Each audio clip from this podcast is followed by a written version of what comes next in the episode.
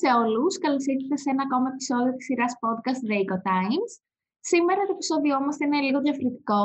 Είναι προσαρμοσμένο στις συνθήκες λόγω COVID.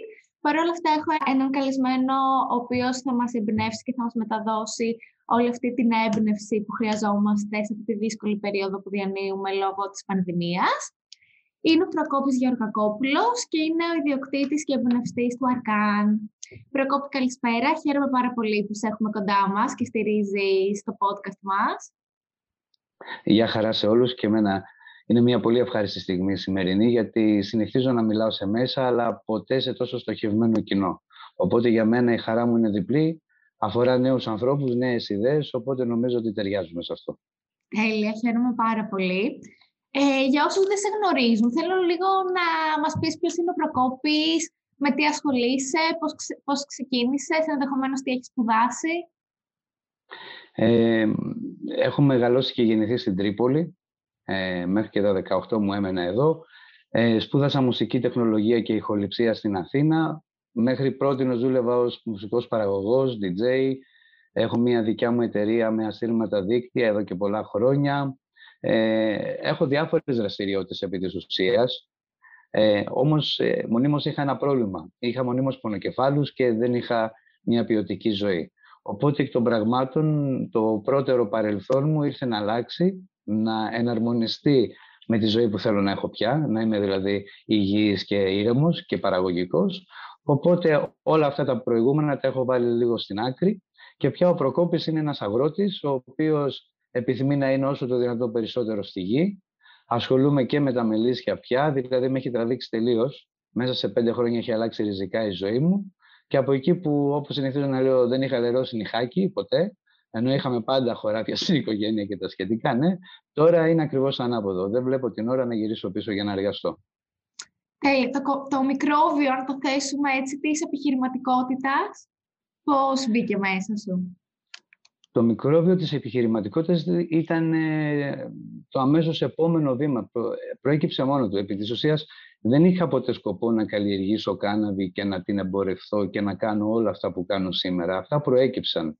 Προέκυψαν δυστυχώς επειδή υπάρχει άγνοια νόμου, επειδή υπάρχει άγνοια για το φυτό, επειδή οι πρεσβευτές του φυτού συνήθως είναι περιθωριακοί από τους υπόλοιπους, δηλαδή μας βάζουν στο περιθώριο, συγγνώμη να το πω πιο σωστά, ε, καρπώνονται κάποιες παλιότερες καταστάσεις για να συνεχίζουν να δαιμονοποιούν αυτό το φυτό. Οπότε από τη στιγμή που με έκανε καλά και βρέθηκα ξαφνικά με μια καλλιέργεια κάναβης στα χέρια μου από εκεί που δεν το ήξερα, γιατί δεν σας κρύβω ότι κατά λάθος μπήκα στο χώρο σαν καλλιεργητής. Οπότε εφόσον βρέθηκα με ένα χωράφι γεμάτο κάναβη, έπρεπε αν μη τι άλλο να βγάλω αυτό το project στο, μέχρι το τέλος του.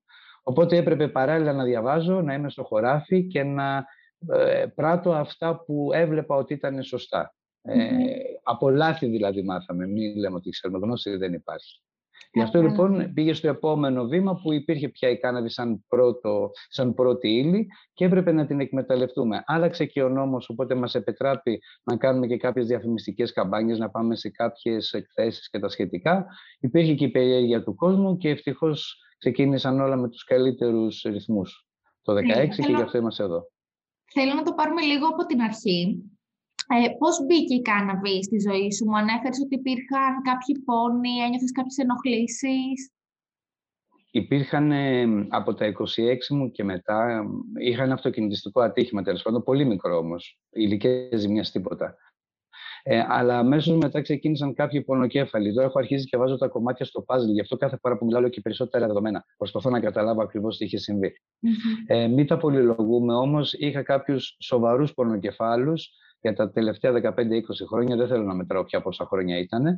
Και χρόνο με το χρόνο αυτό μεγάλωνε, αφριζότανε. Δεν βρίσκανε τι είχα, πήγα σε γιατρούς, μου είπαν τέλος πάντων μετά από πολλές εξετάσεις ότι είχα μια σπάνια νευρολογική πάθηση που ονομάζεται νευρο, ε, αφριστική κεφαλαλγία. Ε, διάβασα στο ίντερνετ τι υπάρχει γι' αυτό, ρώτησα τους γιατρούς μου, δεν γνώριζε κανένας κάτι συγκεκριμένο, είναι κάτι πολύ σπάνιο από ό,τι λένε και αναγκάστηκα, αφού δοκίμασα ό,τι μου είπαν οι γιατροί μου, έχω τρεις γιατρούς που με παρακολουθούν και πιστέψτε με είναι οι καλύτεροι στο χώρο τους, κάναμε όλα τα πειράματα που θέλανε οι ίδιοι, γιατί μου λέγανε τώρα θα κάνουμε ένα πείραμα, τώρα θα κάνουμε ένα πείραμα, τώρα θα κάνουμε ένα πείραμα. Αυτά τα πειράματα όμως κάνανε χειρότερη την κατάστασή μου και στο τέλος είχα φτάσει σε ένα σημείο να έχω 23 ώρες σχεδόν το 24ωρο πόνους. Πόνους ικτρούς οι οποίοι οδηγούν στην αυτοκτονία δυστυχώς. Έτσι λοιπόν, και δεν θα τα, θα τα συμπτύξω λίγο, βρέθηκα σε επαφή με κάποια άτομα τα οποία γνωρίζανε το φυτό ιατρικά πια. Ε, μου δώσανε κάποιες αρχικές κατευθύνσεις. Πριν κάνω τα πειράματά μου, ενημέρωσα τους γιατρούς μου για το τι πρόκειται να κάνω, γιατί είναι ανθρώπινο δικαίωμα στον κάθε έναν από τη στιγμή που έχει εξαντλήσει όλα τα ιατρικά, όλες οι ιατρικές κατευθύνσεις που του δίνονται. Από εκεί και έπειτα σου λέει ο νόμος μπορείς να κάνεις ό,τι θεωρήσεις εσύ σωστό για σένα, χωρίς βέβαια να ενοχλείς τους υπόλοιπους. Ε, και έτσι δοκίμασα την κάναβη, ευτυχώς.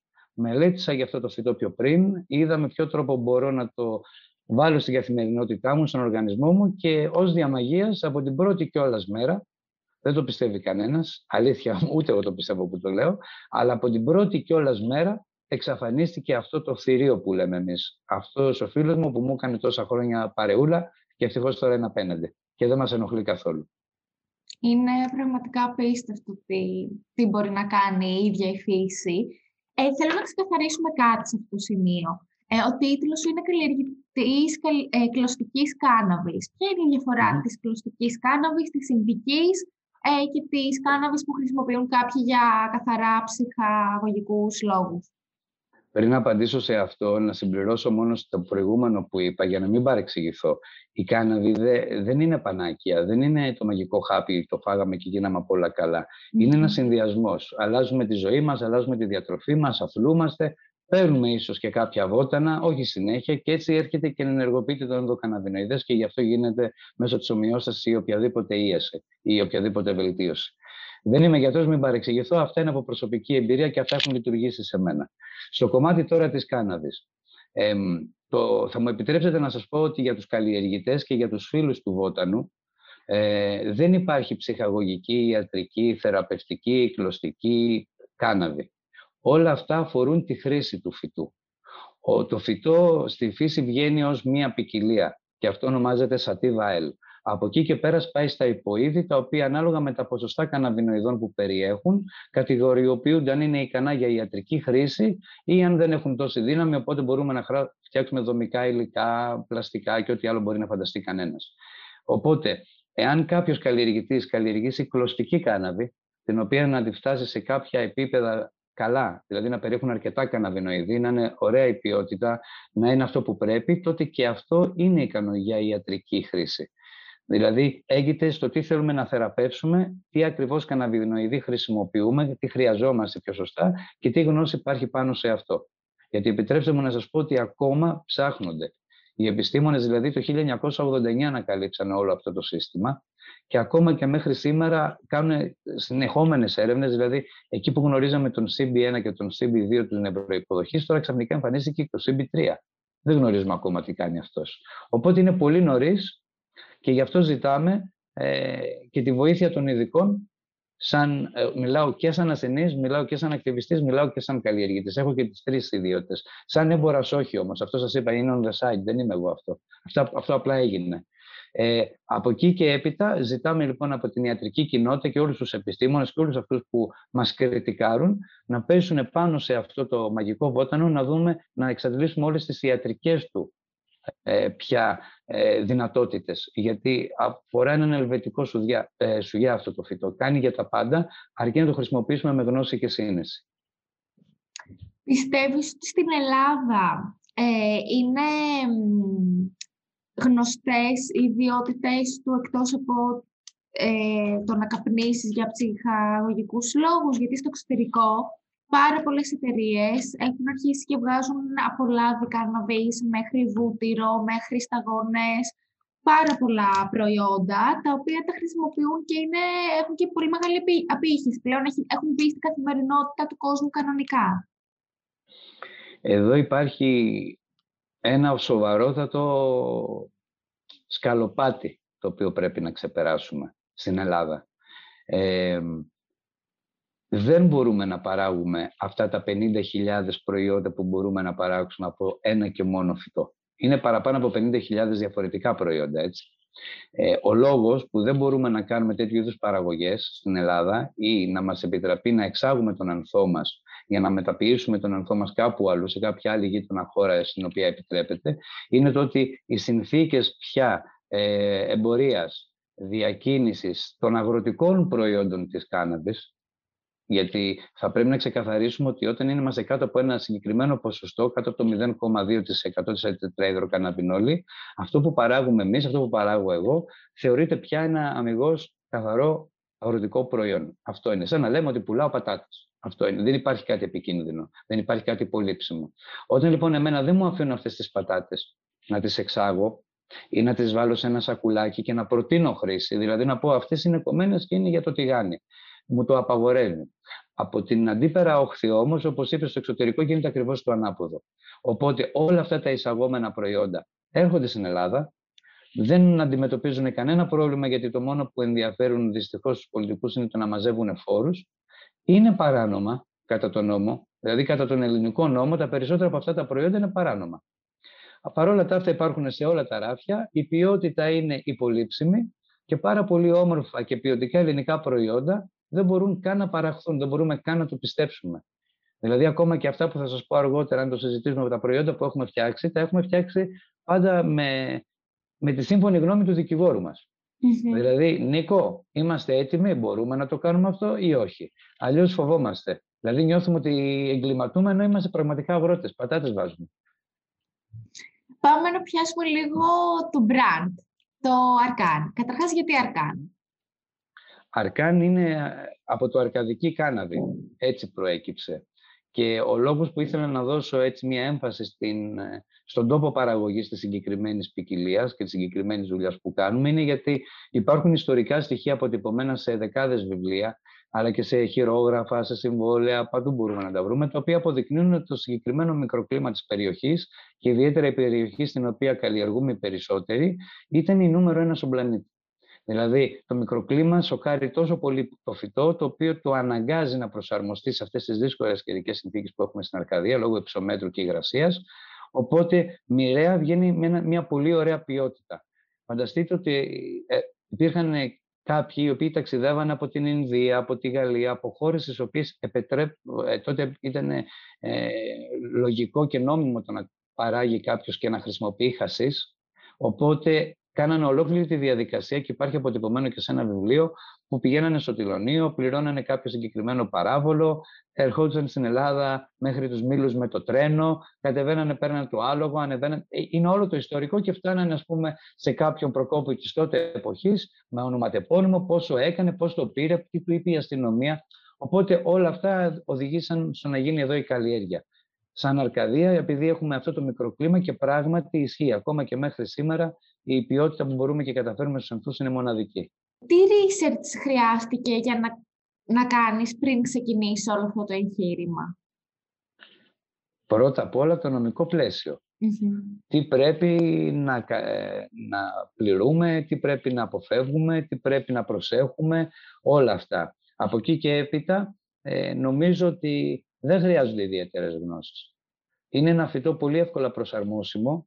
Το μόνο δύσκολο που έχει αυτό το φυτό είναι το να το μάθεις για να μείνεις έξω από τη φυλακή. Δηλαδή, ε, καθώς μεγαλώνει αυτό το φυτό, αρχίζει και παράγει αυτά τα καναδινοειδή.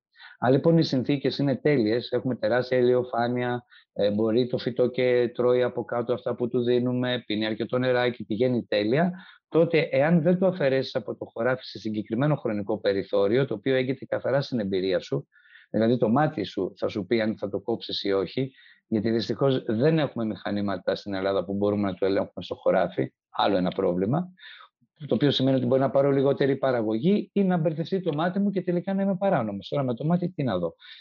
Ό,τι καταλαβαίνει κανένας. Ε, και αν ε, όλα έχουν πάει καλά και το κόψουμε τότε που πρέπει, ε, τότε είναι ένα νόμο, όπως είπαμε, προϊόν αγροτικό. Αλλιώς, από εκεί και έπειτα έχει να κάνει με τον νόμο, ο οποίος ολοένα και γίνεται πιο σφιχτός, χωρίς λόγο, μόνο στην Ελλάδα εντωμεταξύ. Δηλαδή όλα αυτά είναι που μας ε, βάζουν τους φραγμούς στο να πάμε στα 50.000 προϊόντα που, λέμε, που είπαμε πιο πριν. Θέλω να μου περιγράψεις μια κλασική μέρα δικιά σου. Δηλαδή τι κάνεις ακριβώς, πώς ασχολείσαι με το, με το, με το brand σου παρκά; Και να μου πεις ε... επίσης, συγγνώμη που σε διακόπτω, και τα προϊόντα που έχετε, έτσι, γιατί εκτός από κάναβι που καπνίζετε με CBD, ε, έχετε και πολλά άλλα πολύ ενδιαφέροντα προϊόντα. Στην ουσία δεν προτείνουμε καμία χρήση ούτε για κάπνισμα, ούτε για τσάι, ούτε για τίποτα, γιατί το απαγορεύει ο νόμος. Εμείς μπορούμε απλά να το συσκευάσουμε, να το δώσουμε ακατέργαστο σε ένα σακουλάκι και να πούμε ορίστε είναι κάτω τη θέση. Είναι νόμο, είναι επιστοποιημένο, έχει όλες τις αναλύσεις. Τώρα ο καθένας τι θα το κάνει. Δυστυχώς δεν μας επιτρέπουν να προτείνουμε χρήση. Γιατί αν προτείνεις χρήση, τότε θα μπορεί να διωχθείς για προώθηση ναρκωτικών ουσιών. Ενώ έχουμε πει ότι δεν είναι ναρκωτικό, υπάρχει και το ΦΕ και υπάρχουν όλα. Παρ' όλα τα αυτά είναι ακόμα στο, στο χέρι, αν θέλεις, του κάθε δημοσίου υπαλλήλου με τον οποίο θα αντιμετωπίσεις. Συγγνώμη που σε διακόπτω, αλλά αυτό δεν έχει να κάνει με το αν έχει THC ή καθαρά CBD. Σωστά. Ε, Όμως, τι γίνεται; Στην Ελλάδα, μέχρι και πριν από δύο χρόνια, δεν είχαμε πολλά αναλυτικά κέντρα. Είχαμε μόνο ένα. Το Γενικό Χημείο του Κράτους. Και είχαμε κι άλλο ένα πανεπιστήμιο, το οποίο ήταν στο να στήσει το τμήμα του. Το Γενικό Χημείο του Κράτους, λοιπόν, δεν έχει μεθοδολογία για να δει πόσα ποσοστά καναβινοειδών περιέχει το εκάστοτε προϊόν που θα φτάσει στα χέρια του, παρά το εάν έχει τετραϊδροκαναβινόλη ή όχι. Ε, Προφανώς έχει και η δικιά μας, απλά τα ποσοστά είναι ελάχιστα. Mm. Εάν λοιπόν ε, σε συλλάβει κάποιος με το δικό μου ανθό και στον στείλει για ανάλυση, μέχρι να, να έχεις τα αποτελέσματα της ανάλυσης, κανονικά πρέπει να σε έχουν έξω. Συνήθως όμως δεν γίνεται κάτι τέτοιο και μπορεί να μείνεις και στη φυλακή για δύο-τρεις μήνες μέχρι να γίνει μία ανάλυση, επειδή δεν είχαμε αυτά τα κέντρα. Και πάλι όμως η ανάλυση θα έλεγε ότι πράγματι περιέχει τετραεδροκαναβινόλη. Οπότε θα έμπλεκες χωρίς λόγο. Πια υπάρχουν τουλάχιστον τρία ιδιωτικά τέτοια κέντρα και τέσσερα κρατικά στα οποία μπορούμε να πάμε και να έχουμε αυτή την ποσόστοση, οπότε είναι πολύ πιο εύκολα τα πράγματα. Αλλά ακόμα και μέχρι να φτάσεις στην ανάλυση, καταλαβαίνεις, θα σου χαλάσουν το όνομα, ναι. αν μένεις σε επαρχιακή πόλη, αλλάζουν πάρα πολλά πράγματα. Οπότε, ναι, επιτρέπεται, αλλά από την άλλη πρέπει όλοι να προσέχουμε, λες και κάνουμε κάτι επικίνδυνο χωρίς λόγο. Ωραία, πάμε σε αυτό που σε ρώτησα πριν, πώς είναι μια κλασική μέρα σου; Μια κλασική μέρα τώρα που έχω και την κόρη μου όμως, γιατί άλλαξε η μέρα. Δεν θα μπούμε στα οικογενειακά, θα σου πω μόνο ότι ξυπνάω πολύ νωρίς πια, έξι ώρα είμαι στο πόδι, οπότε θα ελέγξω τις πωλήσεις που έχουν γίνει, τις επισκεψιμότητες που έχουμε στα διάφορα social, να απαντήσω σε μηνύματα, σε email, σε ό,τι άλλο χρειαστεί. Και αφού πάρουμε το πρωινό σαν οικογένεια και τα σχετικά, ξεκινάει η δουλειά στο χωράφι, που σημαίνει ότι θα πάμε ε, τώρα είναι η περίοδος που θα σπείρουμε, οπότε πρέπει να τελειώσω με το θερμοκήπιο, να δω αν είμαι σε κατάσταση να σπείρω την πρώτη εισοδιά για να τα βγάλω μετά στο χωράφι. Και όταν με το καλό μπούμε στη full παραγωγική περίοδο, τότε σημαίνει ότι από τις 9 σχεδόν το πρωί έως τις 8 το βράδυ είσαι μέσα στο χωράφι, ε, φοράς ό,τι λιγότερο μπορείς γιατί είσαι συνέχεια κάτω από τον ήλιο ή ό,τι περισσότερο μπορείς, ανάλογα πώς το νιώθεις εκείνη τη στιγμή και αρχίζεις και ελέγχεις ένα-ένα όλα σου τα φυτά. Κάθε μέρα χωρίς να ξεφύγει κανένα. Και αυτό γίνεται κάθε, για κάθε μια καλλιεργητική περίοδο στη δικιά μου τη σοδεία, γιατί είναι συγκεκριμένη ποικιλία που βάζω. Ε, αυτή η καθημερινή ενασχόληση με το φυτό είναι τουλάχιστον 40 με 45 μέρες συνεχόμενα. Ε, μόλις τελειώσει και αυτό, τότε ξαναπάμε στο χωράφι, αλλά για άλλες εργασίες, όπως είναι να το, να το συλλέξουμε, να το ε, ψαλιδίσουμε, να του κάνουμε το trimming, δηλαδή να αφαιρέσουμε τα φύλλα που είναι μεγάλα, αυτά που δεν έχουν κρίσταλα, αυτά που δεν είναι όμορφα και τα σχετικά. Και αμέσως μετά ξεκινάει η διαδικασία της αποξήρενσης, της ανάλυσης, της πιστοποίησης και μετά της ε, τελικής συσκευασίας και μεταποίησης για τα υπόλοιπα προϊόντα. Οπότε από την στιγμή που θα, το, που θα βάλεις το σπόρο στη γη μέχρι τη στιγμή που θα έχεις το υλικό αποτέλεσμα, πόσος χρόνος χρειάζεται; Εάν πάνε όλα καλά με τη συγκεκριμένη ποικιλία που ονομάζεται φινόλα, επειδή είναι αυτόματη ρουτεράλης, σημαίνει ότι από τη στιγμή που θα δούμε το κεφαλάκι να βγαίνει από το χώμα, στις 55-56 μέρες πρέπει να βγει από το χωράφι. Εάν στο ενδιάμεσο όμως έχει ας πούμε μία έντονη ηλιοφάνεια για 4-5 μέρες συνεχόμενα, έχει καύσωνα ή έχει έντονες βροχές ή κάτι γίνει ε, δραστικό, τότε το φυτό για να μπορέσει να προσαρμοστεί στις καινούργιες συνθήκες μπορεί να ξεφύγει πάλι από τα όρια. Οπότε πρέπει να είσαι μονίμως εκεί να βλέπεις τι γίνεται με το χωράφι σου, γιατί σου λέω κινδυνεύεις να μπεις φυλακή και είναι αστείο τώρα. Πρόσφατα κατατέθηκε ένα σχέδιο νόμου για την φαρμακευτική κάναβη. Θες να μας πεις λίγο τη γνώμη σου, πώς βλέπεις τα πράγματα, ε, τι γίνεται με τον ΕΟΦ, αν η κυβέρνηση σας βοηθάει σε αυτό το κομμάτι; Λοιπόν, αυτό το, αυτό το τεράστιο βουνό, γιατί είναι ένα τεράστιο βουνό, ε, συνέχεια μεγαλώνει. Από το 2016 που αποφασίσανε να αφήσουν και πάλι την Κάναδη να βγει στην Υπέθρο, ε, από τότε πιέζουμε καταστάσεις και με συλλόγους ασθενών που έχω υπάρξει και σαν ατομική μονάδα και σαν καλλιεργητής και με γνωριμίες. Ο κάθε ένας για να καταλάβει στο χώρο της κάναβης λειτουργεί και συλλογικά και ατομικά για να μπορέσουμε να έχουμε μεγαλύτερη ένταση και μεγαλύτερη πίεση στους αρμόδιους φορείς. Ε, δυστυχώς αυτό το νομοσχέδιο που έχει βγει, το έχω πει από την πρώτη μέρα που βγήκε, αλλά και συνέχεια όλες οι διορθώσεις που βγαίνουν δυστυχώς είναι προς τα εκεί κατευθυνόμενες, είναι για τους μεγάλους. Δεν μπορεί δηλαδή κάποιος με μικρό budget να κάνει μια φαρμακευτική εγκατάσταση, μάλλον μια εγκατάσταση για να καλλιεργεί φαρμακευτική κάναβη και να τη μεταπεί. Μιλάμε μόνο για μεγάλους κολοσσούς. Μιλάμε δηλαδή για μια αρχική επένδυση από 5 έως 30 εκατομμύρια. Και αυτά τα λεφτά θα πρέπει να είναι άμεσα απορροφήσιμα. Οπότε από τη μία έχουμε ένα, ένα τραγικό καθεστώς το οποίο δεν ξέρει πώς να αντιμετωπίσει αυτό το φυτό. Από την άλλη κυβέρνηση και αυτή και η προηγούμενη, για να μην λέμε μόνο για αυτούς, να μιλάμε για όλους. Όλοι οι πολιτικοί λοιπόν δηλώνουν ότι δεν έχουν γνώση.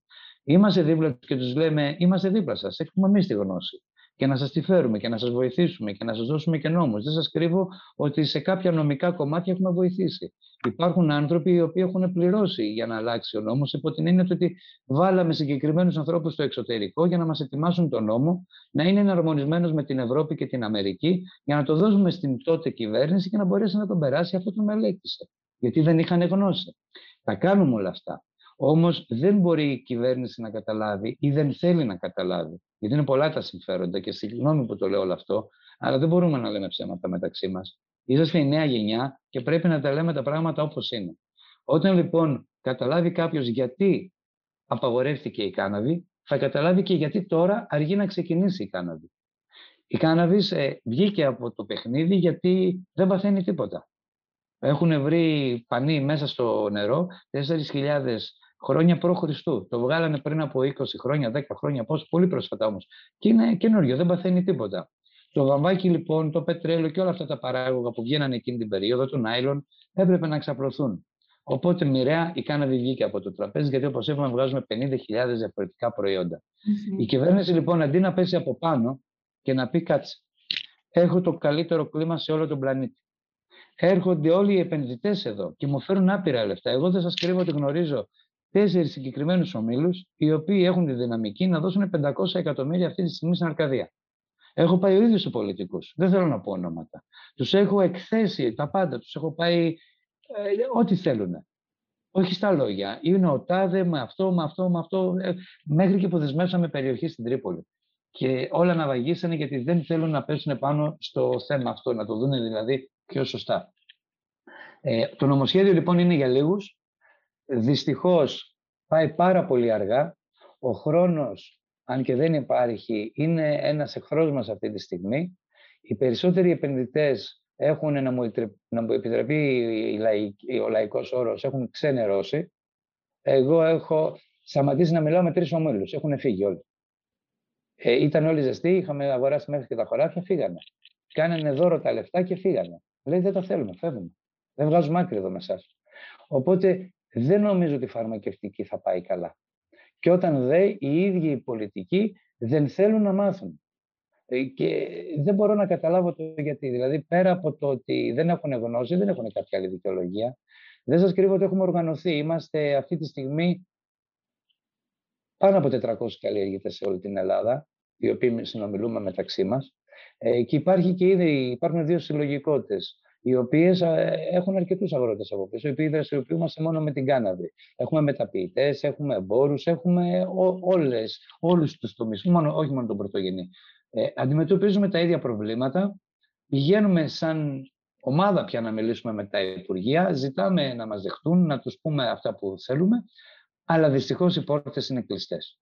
Και το χειρότερο, για να το κλείσω, γιατί μπορώ να μιλάω για χρόνια ιδιαίτερα για αυτό το θέμα, γιατί με καίει, ε, είναι το ότι τα εισαγόμενα που κυκλοφορούν και στερούν από τον Έλληνα παραγωγό το να διαθέσει την σοδιά του, γιατί οι περισσότεροι παραγωγοί έχουν γεμάτες αποθήκες και είναι κρίμα, ε, έρχονται κάποια νόμιμα σε εισαγωγικά λουλούδια από το εξωτερικό, τα οποία είναι παράνομα για τον νόμο, παράνομα για την Ελλάδα, όντως μπορείς να μπλέξει να σε βάλουν μέσα για ναρκωτικά και πολλούνται σαν περίπτερα. Και πάρει σε τιμή που το οποίο πάει και το παιδάκι, πάει ένα 15χρονο και το παίρνει.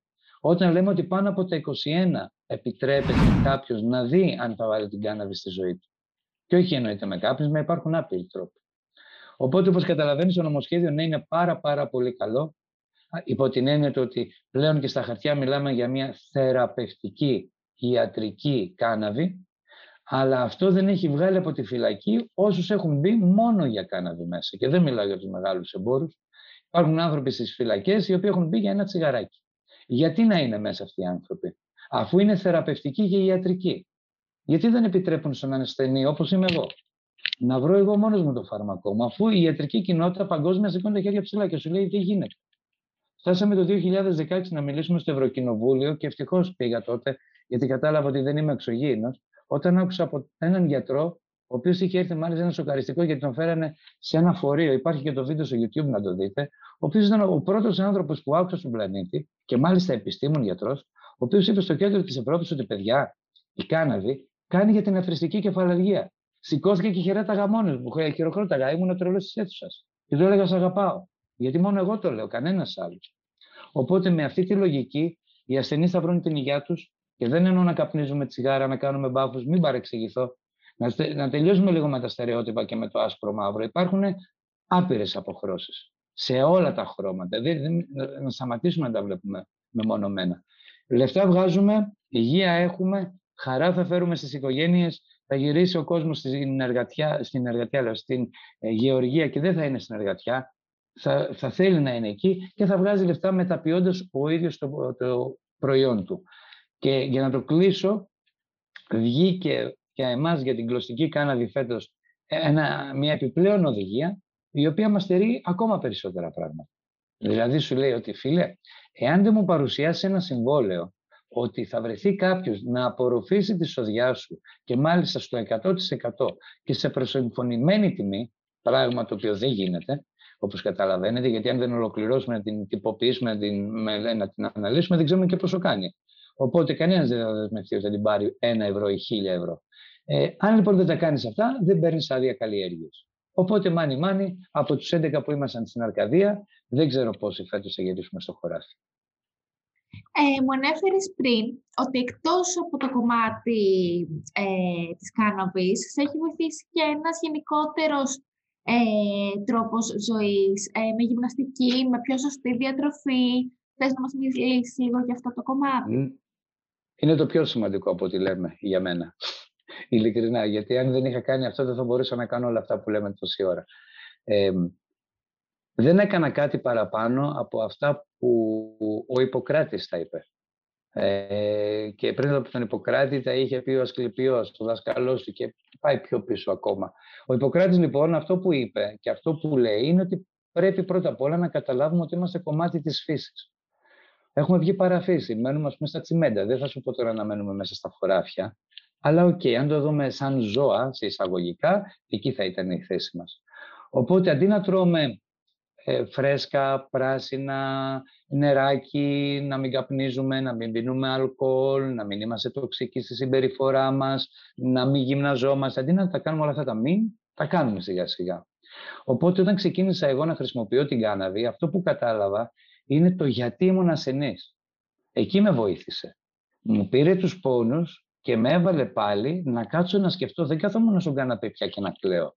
Και να λέω Παναγιά μου πότε θα περάσει, αλλιώς δεν θέλω να ζω. Έλεγα, OK, okay, φίλε, τώρα κατάφερες να ηρεμήσεις, για να δούμε τώρα, γιατί πονάς. Δεν μπορεί, κάποια αιτία υπάρχει.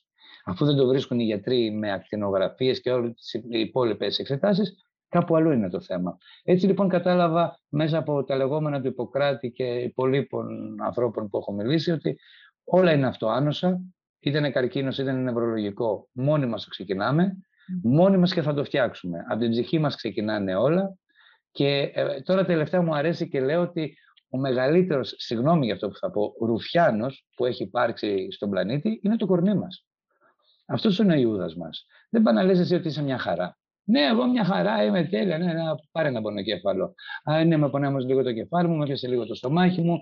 Θέλω να πάρω μια απόφαση, με πονάει το πόδι μου. Θέλω να σηκωθώ αυτό. Άρα, να κοιμέσαι. Αν το καλοσκεφτούμε, το κορμί μας πάντα μας προδίδει.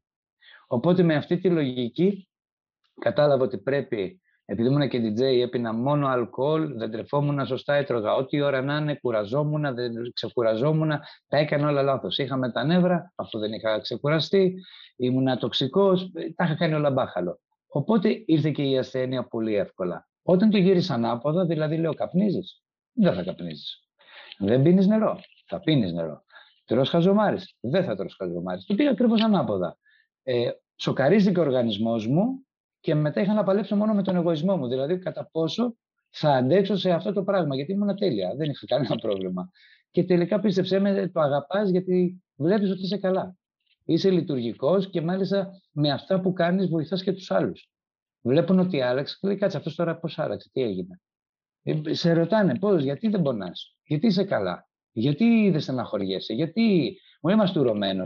Μου λέει: Όχι, ρε παιδιά, μπορεί να βάζω κάναβι εκείνο το άλλο, αλλά Επιτρέψτε μου να σας πω ότι αν κάποιος ενεργοποιήσει τον ενδοκαναβινοειδές του, θα είναι σαν να είναι μαστουρωμένο. Αυτό κάνει κάναβι. Σου ενεργοποιεί το ενδοκαναβινοειδές. Οπότε όταν βλέπετε κάποιου και είναι χαρούμενοι, εκείνο το άλλο, παππούδες συνήθως. Ανθρώπους που τους βλέπεις στη γη. Απλούς, αυτοί είναι όλοι μέσα στην τρελή χαρά. Δεν αρρωσταίνουν συνήθως. Είναι πολύ, είναι πολύ okay, είναι, είναι σε ισορροπία. Έχουν ομοιόσταση μέσα ενεργοποιημένοι. Οπότε πώς θα ασθενήσουν. Αυτό λοιπόν κάνει η κάναβη. Δεν κάνει τίποτα παραπάνω. Είναι μια πολύ ωραία πατερίτσα, ένα πολύ ωραίο δεκανίκι, αν θέλουμε να το δούμε έτσι. Ε, μέσα στην καθημερινότητά σου, εσύ έχεις κάνει κάποιες αλλαγές στο να έχεις ένα πιο οικολογικό τρόπο ζωής και μικρότερο αποτύπωμα στον πλανήτη; Αυτό θα μπορούσα να το πω μόνο στο χώρο εργασίας μου στον οποίο πραγματικά δεν αφήνουμε το παραμικρό να, ρηπα, να δημιουργήσουμε ρήπανση, ίσα που καθαρίζουμε και των υπολείπων γύρω-γύρω. Ε, δεν χρησιμοποιούμε χημικά, δεν χρησιμοποιούμε φάρμακα. Ε, τα λοιπάσματα που χρησιμοποιούμε τα φτιάχνουμε μόνοι μας από κομποσοποίηση, από διάφορες τεχνικές, σόφλια αυγού, μπανάνες, ό,τι μπορείς να φανταστείς. Στην προσωπική μου ζωή δυστυχώς δεν είναι, εφικτά, δεν είναι εφικτό το να είμαι όπως θα ήθελα. Δηλαδή θα ήθελα να είμαι σε ένα καθεστώς, ε, να χρησιμοποιώ μέχρι και τα σαπούνια που θα βάζω να είναι οικολογικά και και και και. Όμως μία ο κορονοϊός, μία η πίεση, μία το άσερε αδερφέ τώρα, που το λέμε έτσι, μου κουραστεί περισσότεροι, είναι αυτό που με κρατάει ακόμα πίσω.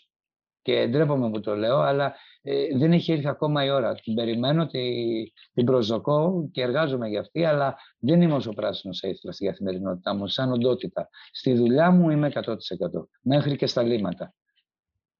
Κατάλαβα. Ε, οπότε, μία συμβουλή που θα έδινε σε έναν νέο, ο οποίος ε, είτε λόγω ενός προβλήματος υγείας δικού του, ε, είτε απλά γιατί του αρέσει αυτό το αντικείμενο, θέλει να ξεκινήσει ε, ένα μαγαζί, ένα site, μία καλλιέργεια με κάναβη ε, νόμιμα, ε, χωρίς το κομμάτι του THC, καθαρά CBD. Ε, τι θα το συμβούλευες; Θα το συμβούλευα πρώτα απ' όλα να, να είναι σίγουρος ότι θα αντέξει. Αυτή η δουλειά προϋποθέτει ένα πάρα πολύ γερό στομάχι.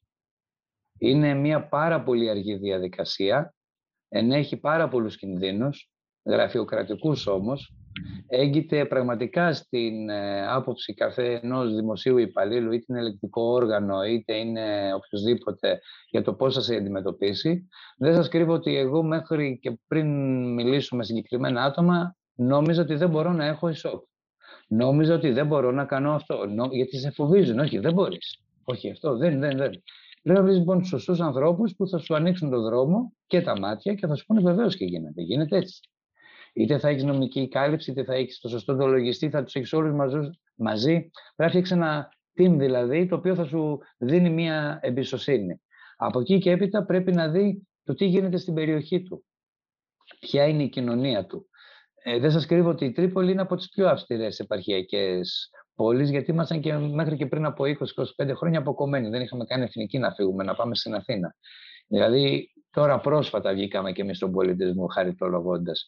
Οπότε όταν αυτή η σκληροπυρηνική κοινωνία και επαναστατική έχει αποδεχθεί την κάναβη και ε, εμένα ιδιαίτερα ενώ με γνωρίζει από πολύ μικρό παιδί έχω κάνει τα χίλια μεριά, καλά και κακά.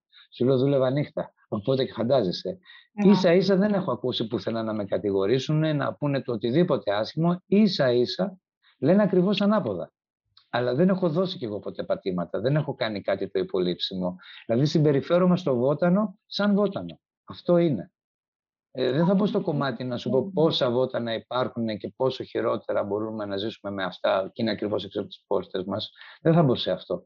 Θα μπω μόνο ότι αν το αγαπήσεις το οποιοδήποτε πράγμα, είτε είναι η κάναδη, αν δηλαδή ο φίλος ή η φίλη, το δει ότι θα ανοίξω ένα μαγαζί για να εμπορευθώ κάτι το οποίο το αγαπάω, τότε θα αποκτήσει γνώση για να ανοίξει το μαγαζί, θα αποκτήσει γνώση για το νομικό καθεστώς, θα αποκτήσει γνώση για όλα αυτά τα οποία θα το ρωτάει ο κόσμος μπαίνοντας μέσα και στέλνοντας του ένα email και να ξέρει να δίνει σωστή κατεύθυνση και να μην κοιτάει την τσέπη του. Δεν σας κρύβω ότι πάρα πολλοί με παίρνουν τηλέφωνο και μου λένε να σου πω τι να πάρω για να γίνω καλά από σένα. Και του λέω, ό,τι να πάρεις και από μένα, δεν θα γίνεις καλά. Α, μου λέει, κατάλαβα, επειδή δεν έχει THC. Όχι, όχι γι' αυτό. Επειδή νομίζεις ότι η κάναβη θα σε κάνει καλά και περιμένεις από μένα να σε κάνω έτσι. Δηλαδή να συνεχίζουμε να τρώμε ό,τι να είναι, να καπνίζουμε ό,τι να είναι, να, να, να και να είμαστε καλά επειδή παίρνουμε κάναβη. Δεν πρόκειται να συμβεί. Οπότε, για να το ξαναβάλουμε ξανά στην ερώτηση, γιατί πάντα ξεφεύγω, ε, μπορεί πολύ εύκολα κάποιος να ανοίξει πια ένα μαγαζί, αρκεί να ξέρει τι θα πωλεί. Ε, η μόνη συμβουλή που θα του έδινα εγώ είναι να μην βάλει εισαγόμενα. Όχι γιατί δεν αγοράζει τα δικά μου ή των συναδέλφων μου, αυτό είναι άλλο κομμάτι. Γιατί τα εισαγόμενα είναι παράνομα. Και αν θέλετε να σας πω και που είναι παράνομα, για να μην, να μην λένε τι λέει τώρα και γιατί τα λέει όλα αυτά. Στο, ο νόμος, μάλλον το ΦΕΚ που έχει βγει για την καλλιέργεια της προστικής κάναβης έχει συγκεκριμένους κανόνες. Ένας από αυτούς λοιπόν λέει ότι θα πρέπει η καλλιέργεια να γίνεται από 69 συγκεκριμένες ευρωπαϊκές ποικιλίες. Υπάρχουν ε, στο διαδίκτυο αυτές οι ποικιλίες. Δεν μπορείς λοιπόν εσύ να πάρεις μία 70η, 80η, 100η ποικιλία, κάποια δικιά σου ποικιλία που βρήκες. Δεν είναι εγκεκριμένη για αυτή τη χρήση. Οπότε όλα αυτά τα εισαγόμενα υπέροχα λουλούδια κτλ. κτλ που κυκλοφορούν δεν είναι από τις 69 ποικιλίες. Σε ενδεχόμενο έλεγχο λοιπόν που θα γίνει, αυτός που θα το έχει στην κατοχή του, είτε είναι μαγαζί, είτε είναι αγοραστής, είτε είναι οποιοδήποτε, θα βρεθεί αντιμέτωπος με τον νόμο για κάτι το οποίο είναι παράνομο και πράγματι θα βρει τον πελάτη. Αλλά αυτό τα περισσότερα μαγαζιά σου λέει σώπα μου, όλοι το κάνουν. Θα το κάνω κι εγώ. OK, okay. κανένα πρόβλημα. Το σωστό όμως δεν είναι αυτό. Ωραία, οπότε η κατάσταση με τον COVID τώρα πώς έχει επηρεάσει και σαν επαγγελματία και σαν άνθρωπο στην καθημερινότητά σου; Ο COVID και αυτά που έχει φέρει μαζί του, γιατί τα υπόλοιπα είναι αυτά που μας έχουν ταλαιπωρήσει και όχι ο ίδιος ο ιός, και ή τι είναι αυτό τέλος πάντων, ε, είναι όλα αυτά που ήρθαν μετά, αυτός ο εγκλισμός, αυτή η περιορισμένη δραστηριότητα σε όλα τα επίπεδα.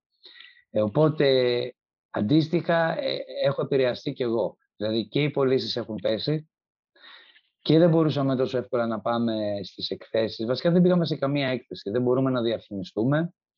Ε, παράλληλα να πω ότι στην Ελλάδα έχουμε και το εξής, όχι στην Ελλάδα, βασικά στην Ευρώπη είναι αυτό, αλλά ιδιαίτερα στην Ελλάδα είναι πιο έντονο, δεν, δεν μας επιτρέπεται να διαφημιστούμε σε κανένα ηλεκτρονικό μέσο.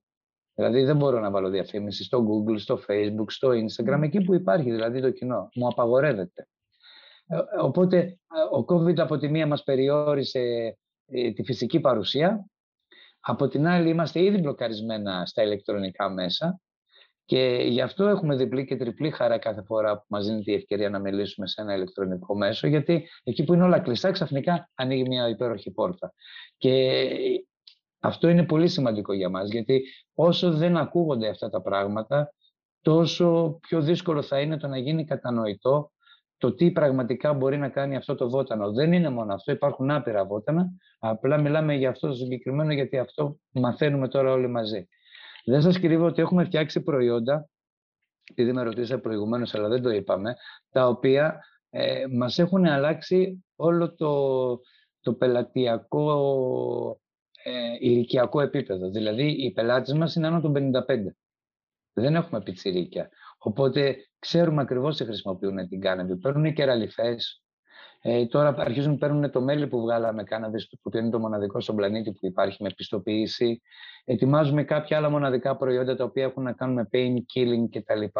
Όλα αυτά όμως αφορούν ηλικίες από 40 και πάνω, άτομα δηλαδή που βλέπουν την ιατρική χρήση πια και το καταλαβαίνουν και γι' αυτό το βάζουν στη ζωή τους.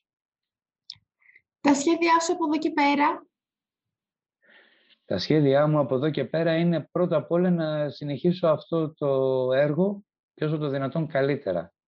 Να μπορέσω να μάθω ακόμα περισσότερα και να βοηθήσω και άλλους ανθρώπους πραγματικά να χαμογελάσουν, να δουν ότι η ζωή είναι ωραία και ότι πραγματικά όλο είναι θέμα απόφασης. Αλλάζεις την οπτική σου και μπορείς και κάναβι να βάλεις και υγιής να γίνεις και στο διάστημα να πας. Ό,τι πεις κάνεις.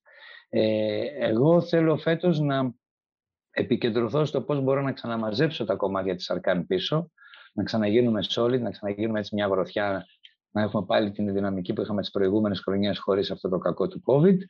Και η έμφαση που δίνουμε σαν εταιρεία φέτος είναι στο να προχωρήσουμε με ένα καναβινοειδές το οποίο τώρα ξεκινάει στον πλανήτη να γίνεται ευρέως διαδεδομένο. Είναι το ΔΕΛΤΑ8 της τετραϊδροκαναβινόλης. Ανήκει και αυτό στην οικογένεια της τετραϊδροκαναβινόλης, αλλά δεν απαγορεύεται από τον νόμο, δεν είναι ψυχοτρόπος η ουσία. Ε, και αυτή τη στιγμή δεν σας κρύβω ότι έχουμε αναπτύξει ένα σπικάκι το οποίο είναι για, για πόνους. Είναι για, για ανακουφιστική χρήση στην ουσία.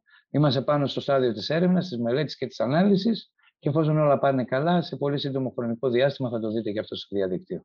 Πάρα πολύ ενδιαφέρον, συγχαρητήρια. Ε, στο τηλέφωνο που είχαμε μιλήσει, θυμάμαι ότι μου έχεις αναφέρει και για το όνειρό σου, τον στόχο σου ουσιαστικά.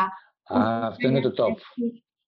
Αυτό, είναι το, αυτό θα γίνει εφόσον έχω ολοκληρώσει όλα τα υπόλοιπα.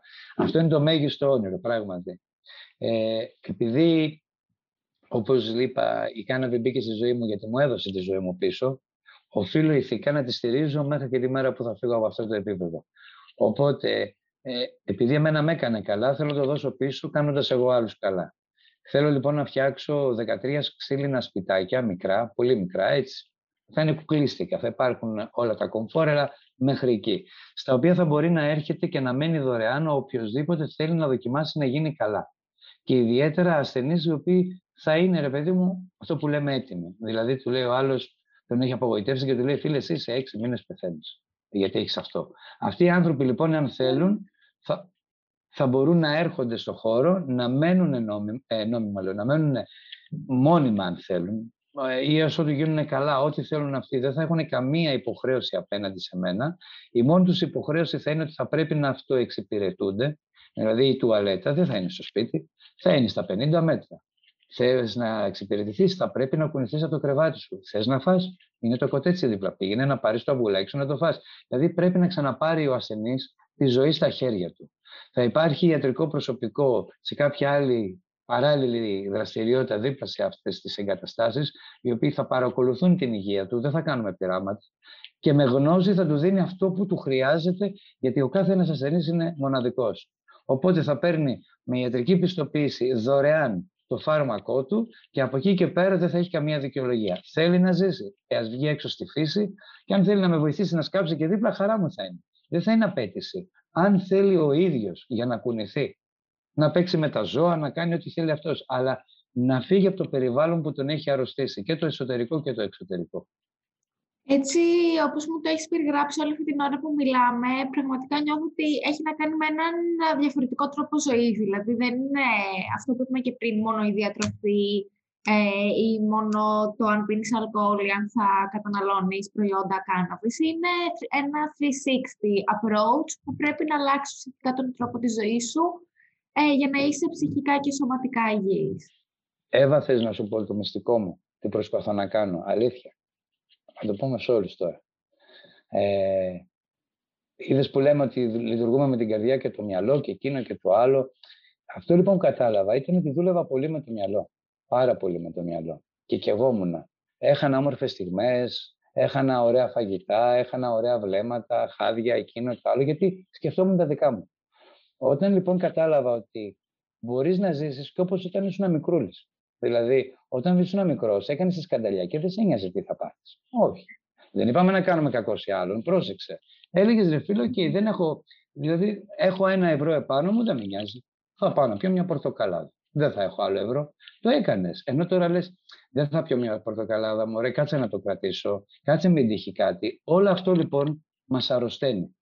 Αυτό λοιπόν που έκανα σε μένα ήταν να ξαναξυπνήσω το παιδί που όλοι έχουμε μέσα μας, να κάτσω να το ακούσω και να παίξω μαζί του. Και να παίζω κάθε μέρα μαζί του, να καταλαβαίνω τις ανάγκες του, γιατί παιδιά είμαστε, απλά μεγαλώσαμε. Παιδάκια είμαστε ακόμα. Και από την άλλη, κάθε φορά που έβλεπα ότι βαριέμαι, αυτό πρέπει να το δεις όμως, έτσι, ήταν του τρελού. Δηλαδή, κάθεσαι στον καναπέ και βλέπεις τηλεόραση και σκέφτομαι, βαριέσαι, ε, βαριέμαι. Σήκω πάνω τώρα, πάμε για τρέξιμο. Του τρελού τελείως. Δεν θα βολεύεσαι, φίλε. Θα ξεβολευτείς. Οι Αμερικάνοι το λένε think out of the box. Mm. Άλλοι λένε get out of your comfort zone. Δεν ξέρω. Το ίδιο λέμε. Ξεκουνήσου. Λαϊκά και όμορφα. Ξεκουνήσου για να ξαναζήσεις. Όλα είναι εκεί έξω. Και καλά και κακά. Είναι πώ θέλουμε να τα δούμε εμείς. Αν ξυπνήσουμε το παιδάκι, όλα είναι τέλεια. Παίζουμε ένα παιδάκι που είναι λυπημένο. Όταν παίζουν όλα τα παιδάκια είναι χαρούμενα. Δεν τους νοιάζει τι γίνεται γύρω τους. Απλά παίζουν. Αυτό πρέπει να κάνουμε.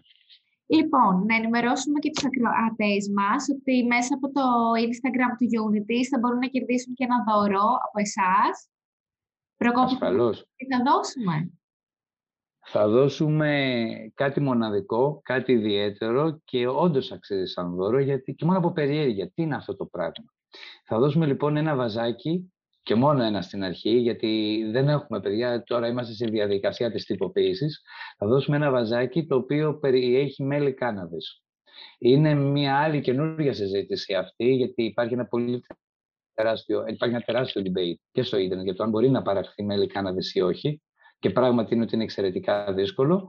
Όμως εμείς τα καταφέραμε. Έχουμε και όλες τις πιστοποιήσεις και μάλιστα από το μεγαλύτερο πιστοποιητή μελιού στην Ευρώπη, την Intertech, η οποία πιστοποιεί η οποία επιστοποιεί ότι είναι ένα γνήσιο μέλι. Περιέχει λοιπόν μόνο αυτά που έχει βγάλει το μελάκι που έχει παράξει μέλισσα, ενώ την έχουμε κάνει με τους δικούς μας τρόπους να καταναλώνει με χαρά κάναβη. Αυτό το μέλι κάναβη λοιπόν περιέχει 20% γυρεόκοκο, συν κάποιες άλλες περίεργες συνθέσεις τις οποίες αυτή τη στιγμή αναλύουμε και ο τυχερός ή η τυχερή μέσα από εσάς, με τους όρους που εσείς θα θέσετε, θα μπορέσει να το παραλάβει όσο σύντομα εσείς επιθυμείτε. Τέλεια. Οπότε το μόνο που έχετε να κάνετε είναι να μπείτε στο Instagram του Unity, θα μπει από εδώ πέρα ή κάτω να δείτε ακριβώς το όνομα.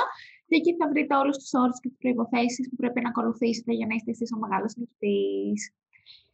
Προκόπη, σε ευχαριστώ πάρα πάρα πολύ που ήσουν εδώ σήμερα μαζί μας. Ε, νομίζω ότι πραγματικά η ιστορία σου έχει να περάσει πάρα πολύ όμορφα μηνύματα. Ελπίζω και ο κόσμος που μας παρακολούθησε, έστω και ένας να έχει κάτι παρόμοιο με σένα και να του ανοίξαμε έτσι ένα παράθυρο ή μια καινούργια πόρτα για να το ψάξει λίγο περισσότερο. Νομίζω ότι είναι τεράστιο το κέρδος. Είναι σημαντικό. Είναι σημαντικό και σας ευχαριστώ πολύ. Πιο πολύ, εμένα με ενδιαφέρει να μιλώ όχι για την αυτοπροβολή μου. Τηλεπερσόνα δεν θέλω να γίνω ποτέ. Η αλήθεια. Ε, αλλά είναι αυτό που είπες. Μέσα από αυτά που έχω πει κατά καιρούς, ξέρω τουλάχιστον 7 περιπτώσεις που έχουν γίνει καλά ήδη. Από τη δικιά μου την ασθένεια.